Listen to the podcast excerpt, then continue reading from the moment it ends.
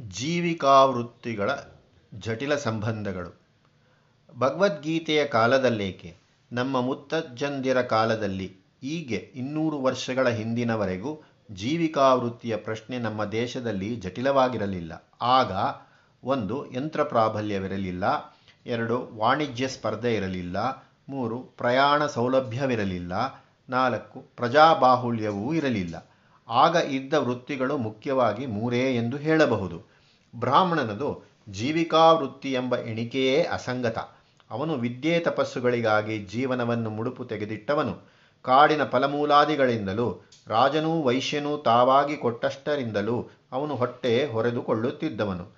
ಅರ್ಥ ಸಂಪಾದನೆಯ ದೃಷ್ಟಿಯಿಂದ ಅವನು ಗಣನೆಗೆ ಹೆಚ್ಚಾಗಿ ಸಿಕ್ಕತಕ್ಕವನಲ್ಲ. ಕೇವಲ ಅರ್ಥಶಾಸ್ತ್ರದ ದೃಷ್ಟಿಯಿಂದ ಅವನನ್ನು ಸೊನ್ನೆ ಎನ್ನಬಹುದು. ಋಣಪ್ರಾಯ, ಲಯಬಿಲಿಟಿ ಎಂದೂ ಹೇಳಬಹುದು. ಕ್ಷತ್ರಿಯನು ಇತರರ ಸಂಪಾದನೆಯಲ್ಲಿ ಭಾಗಾರ್ಹನಾಗಿದ್ದವನು. ಅರ್ಥ ಸಂಪಾದನೆಯ ದೃಷ್ಟಿಯಿಂದ ಅವನ ಸ್ಥಿತಿ ಬಹುಮಟ್ಟಿಗೆ ಬ್ರಾಹ್ಮಣನ ಸ್ಥಿತಿಯಂತೆಯೇ. ಗರಡಿ ಸಾಮು ಮಾಡುವುದು, ಬೇಟೆಯಾಡುವುದು, ಆನೆ ಕುದುರೆ ಸವಾರಿ ಹೋಗುವುದು, ಯುದ್ಧಕ್ಕೆ ಕಾಲ, ಕಾಲು ಕೆರೆಯುತ್ತಿರುವುದು, ದರ್ಪಾಧಿಕಾರ ನಡೆಸುವುದು, ಇದು ಕ್ಷತ್ರಿಯ ವೃತ್ತಿ. ಇದರಲ್ಲಿ ದ್ರವ್ಯಾರ್ಜನೆಯ ಭಾಗವೆಲ್ಲಿ? ಹೀಗೆ ಸಂಪತ್ತಿನ ದೃಷ್ಟಿಯಿಂದಲೂ ಜೀವಿಕಾವೃತ್ತಿಯ ದೃಷ್ಟಿಯಿಂದಲೂ ಗಣನೆಗೆ ಬರುವವು ವೈಶ್ಯ ಶೂದ್ರ ವೃತ್ತಿಗಳೆರಡು. ಆ ಎರಡು ಜಾತಿಗಳು ನಮ್ಮ ಇಂದಿನ ಆರ್ಥಿಕ ಪರಿಭಾಷೆಯಲ್ಲಿ ಕ್ರಮವಾಗಿ ಬಂಡವಾಳಗಾರರು, ಕ್ಯಾಪಿಟಲ್, ಕೂಲಿಗಾರರು, ಲೇಬರ್ ಅಥವಾ ಧನಿಕರು, ಕಾರ್ಮಿಕರು ಎಂದು ಕರೆಯಬಹುದು. ಅವರಿಗೆ ಆ ಕಾಲದಲ್ಲಿದ್ದ ವೃತ್ತಿ ಕೃಷಿ, ಗೋರಕ್ಷಣಾ, ವಾಣಿಜ್ಯಂ. ಅವುಗಳಿಗೆ ಉಪಾಂಗಗಳಾಗಿ ಜೋಯಿಸ, ವೈದ್ಯ, ನಾಯಿಂದ, ನೇಯ್ಗೆಕಾರ, ಬೋಯಿ, ಬಡಗಿ, ಕಮ್ಮಾರ, ಅಕ್ಕಸಾಲೆ, ತಳವಾರ, ತೋಟಿ ಮೊದಲಾದ ಚಿಲ್ಲರೆ ಕಸುಬುಗಳಿದ್ದವು. ಎಲ್ಲ ವೃತ್ತಿಗಳು ವಂಶಪಾರಂಪರ್ಯವಾಗಿ ನಡೆಯುತ್ತಿದ್ದವು. ನಾಯಿಂದನು ಬಡಗಿಯಾಗುತ್ತಿರಲಿಲ್ಲ, ಕಮ್ಮಾರನು ವೈದ್ಯನಾಗುತ್ತಿರಲಿಲ್ಲ, ಜೋಯಿಸನು ಮೇಳೆಗಾರನಾಗುತ್ತಿರಲಿಲ್ಲ. ಎಲ್ಲರಿಗೂ ಹುಟ್ಟಿನಿಂದ ಕಸುಬು. ಈ ಹೊತ್ತು ಅದೆಲ್ಲ ಬದಲಾಯಿಸಿದೆ. ಭೂತಾಕಾರದ ಯಂತ್ರಗಳು ಪರಮಾಣು ಯಂತ್ರಗಳು, ರಾಸಾಯನಿಕ ದ್ರವ್ಯಗಳು, ಜಲಬಾಷ್ಪ, ತೈಲಬಾಷ್ಪ ಯಂತ್ರಶಿಲ್ಪಗಳು ನಮ್ಮ ಕಾಲದಲ್ಲಿ ಬಂದು ದೇಶದಲ್ಲಿ ಸಾವಿರಾರು ಕಸುಬುಗಳಿಗೆ ಅವಕಾಶ ಮಾಡಿಕೊಟ್ಟಿವೆ ಪ್ರಜೆ ನಿಬಿಡವಾಗಿ ಬೆಳೆದು ಜೀವನೋಪಾಯದ ಕಷ್ಟವನ್ನು ದುರ್ಭರವನ್ನಾಗಿ ಮಾಡಿದೆ. ಈ ಹೊತ್ತು ಶ್ರೋತ್ರಿಯ ಬ್ರಾಹ್ಮಣನು ಕಾರ್ಖಾನೆಯಲ್ಲಿ ಯಂತ್ರಚಾಲಕನಾಗಿದ್ದಾನೆ. ಕ್ಷತ್ರಿಯನು ಮೋಟಾರು ನಡೆಸುವವನಾಗಿದ್ದಾನೆ. ಹುಟ್ಟು ಕ್ಷೌರಿಕನು ವೈದ್ಯನಾಗುತ್ತಾನೆ. ಹುಟ್ಟು ಬಡಿಗೆಯು ವಕೀಲನಾಗುತ್ತಾನೆ. ಜನ ಎಂದೂ ಕಂಡು ಕೇಳದ ವೃತ್ತಿಗಳನ್ನು ಹಿಡಿದು ಹೊಟ್ಟೆ ಹೊರೆದುಕೊಳ್ಳಬೇಕಾಗಿದೆ ಈಗ ಮಾಡತಕ್ಕದ್ದೇನು? ಈ ಪ್ರಶ್ನೆ ನಮ್ಮನ್ನು ರಾಜಕೀಯಕ್ಕೆ ಕೊಂಡೊಯ್ಯುತ್ತದೆ. ಏಕೆಂದರೆ ಈ ಕಾಲದಲ್ಲಿ ದೇಶದ ಸಂಪದ್ ವ್ಯವಸ್ಥೆ ಎಲ್ಲವೂ ಸರ್ಕಾರದ ಕೈಯಲ್ಲಿ ಸೇರಿದೆ. ಪೂರ್ವಕಾಲಕ್ಕೂ ನಮ್ಮ ಕಾಲಕ್ಕೂ ಇರುವ ವ್ಯತ್ಯಾಸ ಮುಖ್ಯವಾಗಿ ಎರಡು ಅಂಶಗಳಲ್ಲಿ. ಒಂದು, ಆಗ ಜನದ ಆರ್ಥಿಕ ವ್ಯವಸ್ಥೆ ಸರಳವಾಗಿತ್ತು. ಆಗ ಮುಖ್ಯವಾಗಿದ್ದದ್ದು ಕೃಷಿ. ಅದನ್ನಂಟಿಕೊಂಡು ಕೆಲವು ಸಣ್ಣ ಸಣ್ಣ ವೃತ್ತಿಗಳು ಇಷ್ಟೇ ಇದ್ದದ್ದು. ಇದು ತತತ್ ಪ್ರದೇಶದ ಮಾತ್ರ ವ್ಯಾಪ್ತಿಯಾಗಿದ್ದಿದ್ದು ದೂರಸ್ಥಳಗಳಿಗೂ ಪರದೇಶಗಳಿಗೂ ವ್ಯಾಪಿಸಿರಲಿಲ್ಲ. ಆದದ್ದರಿಂದ ಅದರ ನಿರ್ವಾಹ ಸರಳವಾಗಿ ಸುಲಭವಾಗಿತ್ತು. ಈಗ ದೇಶದ ಪ್ರತಿಯೊಂದು ಊರು ಹತ್ತಾರು ಪರದೇಶ ವ್ಯಾಪಾರಗಳ ಕೇಂದ್ರ ಸ್ಥಾನವಾಗಿದೆ ಯಾವ ಹಳ್ಳಿಗೆ ನಾವು ಹೋದರೂ ಅಲ್ಲಿ ಅಮೆರಿಕದ, ಸ್ವಿಟ್ಜರ್ಲೆಂಡಿನ, ಇಂಗ್ಲೆಂಡಿನ, ಜರ್ಮನಿಯ ಇನ್ನು ಯಾವ ಯಾವುದೋ ದೇಶಗಳ ಸರಕುಗಳು ಕಣ್ಣಿಗೆ ಬೀಳುತ್ತವೆ. ಹೀಗೆ ಆರ್ಥಿಕ ದೃಷ್ಟಿಯಿಂದ ಇಂದಿನದು ಜಟಿಲ ಪ್ರಪಂಚ. ಎರಡನೆಯದಾಗಿ, ಪೂರ್ವಕಾಲದಲ್ಲಿ ದೇಶದ ಸಂಪದ್ ವ್ಯವಸ್ಥೆಯ ಅಧಿಕಾರ ಏಕೈಕ ರಾಜನ ವಶವಾಗಿತ್ತು. ಆಗ ರಾಜನು ಜನದ ಆರ್ಥಿಕ ಜೀವತಕ್ಕೆ ಕೈಹಾಕುತ್ತಲೇ ಇರಲಿಲ್ಲ. ಭಾರೀ ಕೆರೆಗಳು, ಭಾರೀ ತೋಪು, ದೊಡ್ಡ ರಸ್ತೆ ಇವಿಷ್ಟನ್ನು ರಾಜಾಜ್ಞೆ ನಡೆಸುತ್ತಿತ್ತೆಂದು ತೋರುತ್ತದೆ. ಆಗಿನ ರಾಜರು, ಆಗಿನ ಪ್ರಜೆಗಳು ಪೂರ್ವದಿಂದ ಬೆಳೆದುಕೊಂಡು ಬಂದಿದ್ದ ಶಾಸ್ತ್ರ ಸಂಪ್ರದಾಯಗಳನ್ನು ಅದು ತಮಗೆ ಸ್ವಾಭಾವಗತವೇ ಎಂಬಂತೆ ಅನುಸರಿಸಿ ನಡೆದುಕೊಳ್ಳುತ್ತಿದ್ದರು. ಹೀಗಿದ್ದುದರಿಂದ ಪುರಾತನ ಕುಲವೃತ್ತಿಗಳು ಒಂದು ತಲೆಮಾರಿನಲ್ಲಿದ್ದುದು ಹಾಗೆಯೇ ಇನ್ನೊಂದು ತಲೆಮಾರಿಗೂ ಇಳಿದು ಬಂದು ಏಕಪ್ರಕಾರವಾಗಿ ಜೀವಿಕಾವೃತ್ತಿ ಸಾಗುತ್ತಿತ್ತು.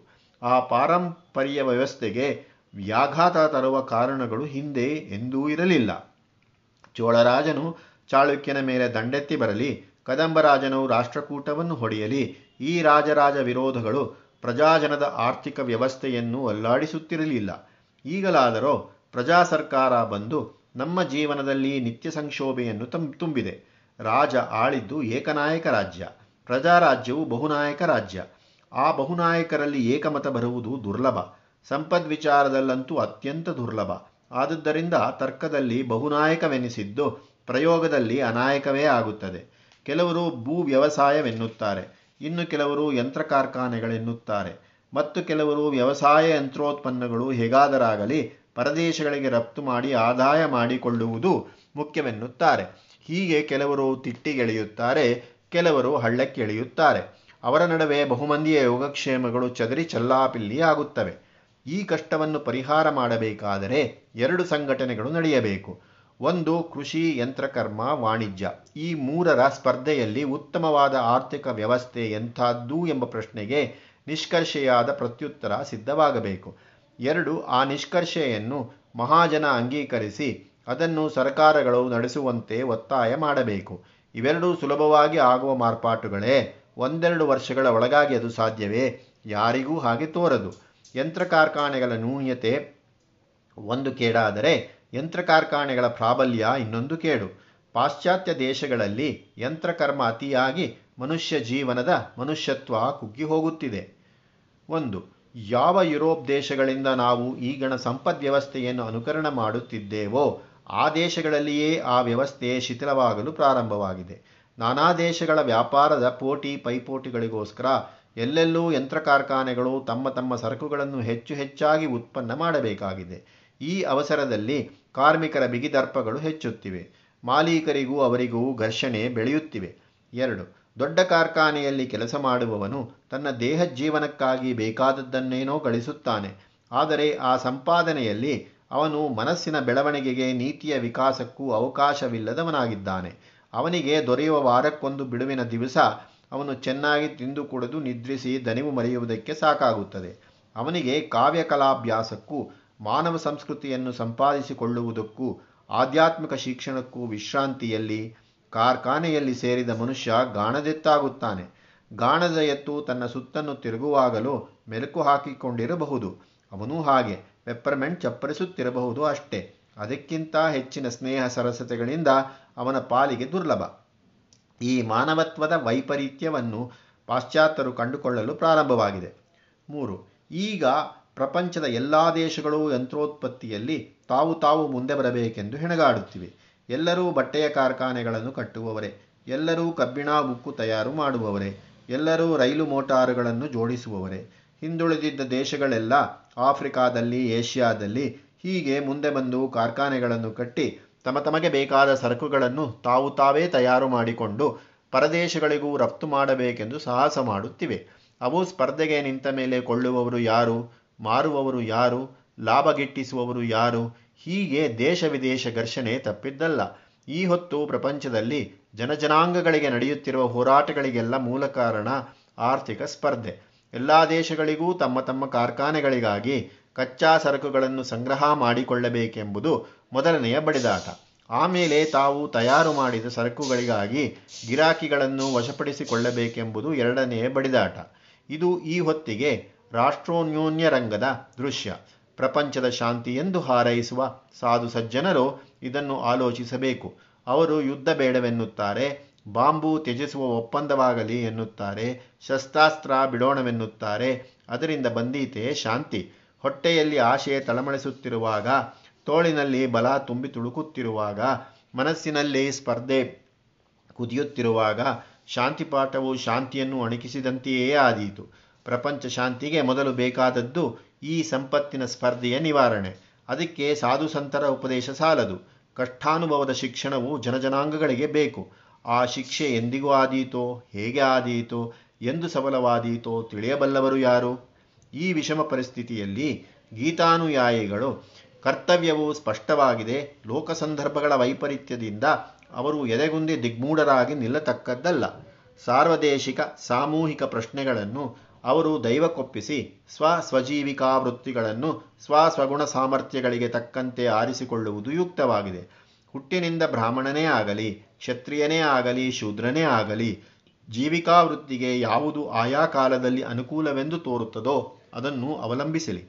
ಆ ವೃತ್ತಿಯಿಂದ ಅವನು ಮುಖ್ಯ ಧರ್ಮಕ್ಕೆ ಹಾನಿ ಬಾರದಿದ್ದರೆ ಸಾಕು. ಇಲ್ಲಿ ಮುಖ್ಯ ಧರ್ಮವೆಂಬುದು ಸಕಲರಿಗೂ ಅನ್ವಯಿಸತಕ್ಕ ಧರ್ಮ. ಅದನ್ನು ಹಿಂದೆ ತಕ್ಕಷ್ಟು ವಿವರಣೆ ಮಾಡಿದ್ದಾಗಿದೆ. ಕಾಲವೆಂತಾದದ್ದಾದರೂ ಅನ್ನವಸ್ತ್ರಗಳಿಗಾಗಿಯೂ, ಕುಟುಂಬ ಭರಣಕ್ಕಾಗಿಯೂ ನ್ಯಾಯಮಾರ್ಗದಲ್ಲಿ ದ್ರವ್ಯ ಸಂಪಾದನೆ ಮಾಡುವುದು ಪ್ರತಿಯೊಬ್ಬನಿಗೆ ಕರ್ತವ್ಯವಾಗಿದೆ. ಧರ್ಮಗಳಲ್ಲಿ ಮೊದಲನೆಯದು ಜೀವನ ಸಂಪಾದನೆ. ಜೀವನಕ್ಕಾಗಿ ಸ್ವಶ್ರಮದಿಂದ ಸಂಪಾದಿಸುವವನು ಪರಾನಕ್ಕೆ ಕಾದಿರಬೇಕಾಗುತ್ತದೆ ಅಥವಾ ಕಳ್ಳತನ ಮಾಡಬೇಕಾಗುತ್ತದೆ. ಅವೇ ಪರಿಗ್ರಹಸ್ಥೇಯಗಳು. ಗೀತೆ ಉಪದೇಶಿಸುವುದು ಅಸ್ಥೇಯ ಅಪರಿಗ್ರಹಗಳನ್ನು ಎಂದರೆ ನ್ಯಾಯವಾದ ಸ್ವಜೀವಿಕಾ ಸಂಪಾದನೆಯನ್ನು. ಕುಶಲಾತ್ನ ಪ್ರಮದಿತವ್ಯಂ, ಭೂತ್ಯೇನ ಪ್ರಮದಿತವ್ಯಂ. ಇದು ವೇದದ ಆಜ್ಞೆ. ಕಾಲ ಪರಿಸ್ಥಿತಿಗಳು ವಿಷಮವಾಗಿದ್ದಾಗ ಆ ಕರ್ತವ್ಯಕ್ಕೆ ಅನ್ವಯಿಸುವ ಸೂತ್ರವೇ ಆಪದ್ಧರ್ಮ. ಸ್ವವರ್ಣ ವೃತ್ತಿ ಸಾಧ್ಯವಿಲ್ಲದಾಗ ತದ್ವಿರುದ್ಧವಲ್ಲದ ಬೇರೊಂದು ಸಾಧ್ಯವಾದ ವೃತ್ತಿಯನ್ನು ಅವಲಂಬಿಸತಕ್ಕದ್ದು ವರ್ಣವೃತ್ತಿ ಮುಖ್ಯ. ಅದಕ್ಕಿಂತ ಮುಖ್ಯ ನ್ಯಾಯಸಮ್ಮತವಾದ ಜೀವಿಕೆ. ಅಪರಿಗ್ರಹದಿಂದಲೂ ಆಸ್ತೇಯದಿಂದಲೂ ಕೂಡಿದ ಜೀವಿಕೆ. ಅದು ಜೀವ ಪರಿಶುದ್ಧಿಗೂ ಆಧ್ಯಾತ್ಮ ಚಿಂತನೆಗೂ ಪ್ರತಿಕೂಲವಾಗದಿದ್ದರೆ ಸಾಕು. ಮೂರು ಸ್ತ್ರೀ ಕರ್ತವ್ಯದ ಪ್ರಶ್ನೆ. ಮೇಲೆ ವರ್ಣ ವ್ಯವಸ್ಥೆ ವೃತ್ತಿ ವ್ಯವಸ್ಥೆಗಳನ್ನು ಕುರಿತು ಹೇಳಿದ್ದೇ ಸ್ತ್ರೀ ವಿಚಾರಕ್ಕೂ ಅನ್ವಯಿಸುತ್ತದೆ. ನಮ್ಮ ಸೋದರಿಯರು ಸಂಪ್ರದಾಯವನ್ನು ಕೂಡಿದ ಮಟ್ಟಿಗೂ ಕಾಪಾಡಿಕೊಳ್ಳಬೇಕೆಂಬುದು ಇಲ್ಲಿಯೂ ವಿಹಿತವಾಗಿದೆ. ನಮ್ಮ ಸಮಾಜದ ಆರ್ಥಿಕ ಯೋಜನೆಗಳು ಬದಲಾಯಿಸುತ್ತಿರುವ ಕಾಲದಲ್ಲಿ ಸ್ತ್ರೀ ಜನರ ಯೋಗಕ್ಷೇಮ ಸಾಧನೆ ಪೂರ್ವದಲ್ಲಿ ಇದ್ದಂತೆಯೇ ಆದೀತೆಂದು ಭಾವಿಸುವುದು ಅವಿಚಾರದ ಮಾತು. ಹಿಂದಿನ ಕಾಲದಲ್ಲಿ ಕುಟುಂಬ ಪೋಷಣೆಯಾಗುತ್ತಿದ್ದಂತೆ ಈಗ ಆಗುವುದು ದುಸ್ಸಾಧ್ಯವಾಗಿದೆ. ಇಂದಿನ ಲೋಕ ಸಂದರ್ಭದಲ್ಲಿ ಹೆಂಗಸರು ಕುಟುಂಬ ಭರಣಕ್ಕಾಗಿ ಅಷ್ಟಿಷ್ಟು ದ್ರವ್ಯ ಸಂಪಾದನೆ ಮಾಡುವುದರಲ್ಲಿ ದೋಷವಿಲ್ಲ. ಎಷ್ಟೋ ಸನ್ನಿವೇಶಗಳಲ್ಲಿ ಅದು ಅವಶ್ಯವೇ ಆಗುತ್ತದೆ. ಆದರೆ ಆ ಸಂಪಾದನೆ ಸತ್ಯವಂತವೂ ಮಾನವಂತವೂ ಆದ ದಾರಿಗಳಲ್ಲಿ ನಡೆಯಬೇಕು. ಮರ್ಯಾದೆಯನ್ನು ತಪ್ಪಿಸುವ ಆಶೋದ್ರೇಕಗಳು ಈಗ ಹೇರಳವಾಗಿವೆ. ಮನೆಯ ಹೊರಗಡೆ ಕಾರ್ಖಾನೆ ಕಾರ್ಯಾಲಯಗಳಲ್ಲಿ ಬಗೆ ಬಗೆಯ ಜನರ ನಡುವೆ ಹೆಂಗಸು ಕೆಲಸ ಮಾಡಬೇಕಾಗಿರುವಲ್ಲಿ ಮರ್ಯಾದಾಭಂಗದ ಪ್ರೇರಣೆಗಳು, ಅಪನೀತಿ ಪ್ರೋತ್ಸಾಹನಗಳು ಪದೇ ಪದೇ ಕಣ್ಣಿಗೆ ಬೀಳುತ್ತವೆ. ಅವುಗಳನ್ನೆದುರಿಸಿ ಹಿಮ್ಮೆಟ್ಟಿಸುವಷ್ಟು ಮನೋರ್ಧಾಢ್ಯ ವ್ರತನಿಷ್ಠೆಗಳು ಇದ್ದಲ್ಲಿ ಹೆಂಗಸು ಕುಟುಂಬ ಭರಣಕ್ಕಾಗಿ ಒಂದು ವೃತ್ತಿಯನ್ನು ಅವಲಂಬಿಸುವುದರಲ್ಲಿ ಯಾವ ಅನೌಚಿತ್ಯವೂ ಇಲ್ಲ. ಆ ವೃತ್ತಿಯನ್ನಾರಿಸಿಕೊಳ್ಳುವುದರಲ್ಲಿ ಗುಣದೋಷ ತಾರತಮ್ಯವನ್ನು ವಿಮರ್ಶೆಯಿಂದ ನೋಡಬೇಕು. ಆತ್ಕೋತ್ಕರ್ಷದ ದೃಷ್ಟಿಯಿಂದ ಗುಣದೋಷ ತಾರತಮ್ಯವನ್ನು ವಿವೇಕ ಮಾಡಿ ನಡೆಯಬೇಕೆಂಬುದು ಸ್ತ್ರೀ ಪುರುಷರಿಬ್ಬರ ವೃತ್ತಿವರಣಕ್ಕೂ ಅನ್ವಯಿಸುತ್ತದೆ. ಆದರೂ ಸ್ತ್ರೀಯರ ಬಾಧ್ಯತೆ ಹೆಚ್ಚಿನದು. ಅರ್ಜುನ ಏನು ಹೇಳಿದ? ಸ್ತ್ರೀಷು ದುಷ್ಟಾಸು ವಾಷ್ಣೇಯ, ಜಾಯತೆ ವರ್ಣಸಂಕರಹ ಮನುಸ್ಮೃತ್ಯಾದಿಗಳು ಸ್ತ್ರೀ ಸ್ವಾತಂತ್ರ್ಯವನ್ನು ಸಂಕೋಚಪಡಿಸಿರುವ ವಾಕ್ಯಗಳ ಆಶಯವೂ ಇಷ್ಟೇಯೇ. ಯೇಸು ಕ್ರಿಸ್ತನು ಬೋಧನೆ ಮಾಡುತ್ತಿದ್ದಾಗ ಆತನ ವಿರೋಧಿಗಳು ಕೆಲವರು ಬಂದು ಆತನನ್ನು ರಾಜಕೀಯದ ಅಪರಾಧಕ್ಕೆ ಸಿಕ್ಕಿಸಬೇಕೆಂದು ಒಳತಂತ್ರದಿಂದ ಒಂದು ಪ್ರಶ್ನೆ ಹಾಕಿದರು. ಅಯ್ಯ, ನೀನು ಜಗದೀಶ್ವರನ ಪ್ರತಿನಿಧಿ ಎಂದು ಸ್ವಾಮಿಯ ಮಗನೆಂದು ಹೇಳಿಕೊಳ್ಳುತ್ತಿರುವೆ. ಆದರೆ ನಮ್ಮನ್ನು ಆಳುತ್ತಿರುವ ರಾಜನು ರೋಮ್ ಚಕ್ರಾಧಿಪತ್ಯದ ಸೀಸರ್ ಪ್ರಭು. ಈಗ ನಾವು ಕಪ್ಪ ಕಾಣಿಕೆಗಳನ್ನು ಯಾರಿಗೆ ಸಲ್ಲಿಸಬೇಕು? ನಿನಗೋ, ಸೀಸರ್ನ ಪ್ರತಿನಿಧಿಗೋ? ಅದಕ್ಕೆ ಏಸು ಕೊಟ್ಟ ಉತ್ತರ ಹೀಗೆ. Render to Caesar, the things that are Caesar's. And to God the things that are God's ಸೀಸರನಿಗೆ ಸಲ್ಲತಕ್ಕದ್ದು ಯಾವುದೋ ಅದನ್ನು ಸೀಸರನಿಗೆ ಸಲ್ಲಿಸಿ. ಭಗವಂತನಿಗೆ ಸಲ್ಲತಕ್ಕದ್ದು ಯಾವುದೋ ಅದನ್ನು ಭಗವಂತನಿಗೆ ಸಲ್ಲಿಸಿ. ಈ ವಿಭಾಗ ವಿವಚನೆ ಗೀತಾಭ್ಯಾಸಿಗೂ ಯುಕ್ತವಾಗುತ್ತದೆ. ಜಗತ್ತಿಗೆ ಸಲ್ಲಬೇಕಾದದ್ದನ್ನು ಜಗತ್ತಿಗೆ ಸಲ್ಲಿಸತಕ್ಕದ್ದು. ಎಂದರೆ ಸಮಾಜ ಮರ್ಯಾದೆ, ವ್ಯವಹಾರ ನೀತಿ ಮೊದಲಾದ ಧರ್ಮಗಳನ್ನು ಜಗದ್ವಿಷಯದಲ್ಲಿ ಸಲ್ಲಿಸತಕ್ಕದ್ದು. ಅಂತರಾತ್ಮಕ್ಕೆ ಸಲ್ಲತಕ್ಕ ವಿರಕ್ತಿ, ಇಂದ್ರಿಯ ಸಂಯಮ ನಿರಭಿಮಾನ ಮೊದಲಾದ ಜೀವ ಸಂಸ್ಕಾರಗಳನ್ನು ಅಂತರಾತ್ಮ ವಿಷಯದಲ್ಲಿ ಸಲ್ಲಿಸತಕ್ಕದ್ದು. ವ್ಯಾವಹಾರಿಕಕ್ಕೆ ವ್ಯಾವಹಾರಿಕ, ಪರಮಾರ್ಥಿಕಕ್ಕೆ ಪಾರಮಾರ್ಥಿಕ. ಸ್ತ್ರೀಯರ ಅತಿ ಸ್ವಾತಂತ್ರ್ಯದ ಅನರ್ಥಗಳು ಎಷ್ಟು ದೂರ ಹೋದಾವೆಂಬುದಕ್ಕೆ ಈಚೆಗೆ ಇಂಗ್ಲೆಂಡಿನಲ್ಲಿ ಒಬ್ಬನೊಬ್ಬ ಮಂತ್ರಿಗೂ, ಒಬ್ಬ ಸ್ವೈರಿಣಿಗೂ ನಡೆದ ಆವಾಚ್ಯ ಪ್ರಕರಣವು ಅಮೆರಿಕಾದ ಕೆಲವು ಅಪಸ್ಮಾರ ಪ್ರಕರಣಗಳು ನಿದರ್ಶನವನ್ನು ದೊಗಿಸುತ್ತವೆ. ಸ್ತ್ರೀ ಪುರುಷರ ಅನ್ಯೋನ್ಯ ನೀತಿ ನಿಷ್ಠೆಗಳ ವಿಷಯದಲ್ಲಿ ಹಿಂದೂಗಳು ಪರಂಗಿ ಜನರನ್ನು ಮೇಲ್ಪಂಕ್ತಿಯಾಗಿಟ್ಟುಕೊಳ್ಳತಕ್ಕದ್ದಲ್ಲ. ಅವರಲ್ಲಿ ನೀತಿ ನಿರ್ಮಲತೆಗಳು ಇಲ್ಲವೆಂದಲ್ಲ. ಅವರು ತಮ್ಮ ಆದರ್ಶಗಳಿಂದ ಸಡಲಿ ಇಳಿದಿದ್ದರೆ ನಾವು ಅದನ್ನು ಅನುಕರಿಸಬೇಕಾದದ್ದಿಲ್ಲ. ಐಶ್ವರ್ಯ ಭೋಗಗಳು ಅತಿಯಾಗಿ ಜೀವನಕ್ಕೆ ಮುಖ್ಯೋದ್ದೇಶವಾದಲ್ಲಿ ನೀತಿ ನಿಷ್ಠೆಯ ಅಭ್ಯಾಸ ತಪ್ಪಿಹೋಗುತ್ತದೆ. ಅದು ಎಲ್ಲ ಬಗೆಯ ಪತನಕ್ಕೂ ಪ್ರಾರಂಭ. ಎಷ್ಟೋ ಪ್ರಾಚೀನ ಜನಪದಗಳು ಪ್ರಬಲವಾಗಿದ್ದವು. ನೀತಿ ಸ್ಖಾಲಿತ್ಯದ ಕಾರಣದಿಂದ ಕ್ಷೀಣಿಸಿ ನಶಿಸಿ ಹೋದದ್ದರ ವೃತ್ತಾಂತ, ವೃಷ್ಟಾಂತಗಳನ್ನು ಚರಿತ್ರೆಯಲ್ಲಿವೆ. ರೋಮ್ ಚಕ್ರಾಧಿಪತ್ಯವೇ ಹಾಗೆ. ನೀತಿಭ್ರಷ್ಟತೆಯಿಂದ ಹಾಳಾಯಿತೆಂದು ಹೇಳುತ್ತಾರೆ. ಇದನ್ನು ನಾವು ನೆನಪಿನಲ್ಲಿರಿಸಿಕೊಂಡು ಸ್ತ್ರೀ ಪುರುಷ ಸಂಬಂಧದ ನೀತಿ ನೈರ್ಮಲ್ಯಗಳನ್ನು ಕಾಪಾಡಿಕೊಳ್ಳಬೇಕಾದದ್ದು ದೇಶಾಭಿಮಾನದ ದೃಷ್ಟಿಯಿಂದ ಸಹ ಕರ್ತವ್ಯವಾಗಿದೆ.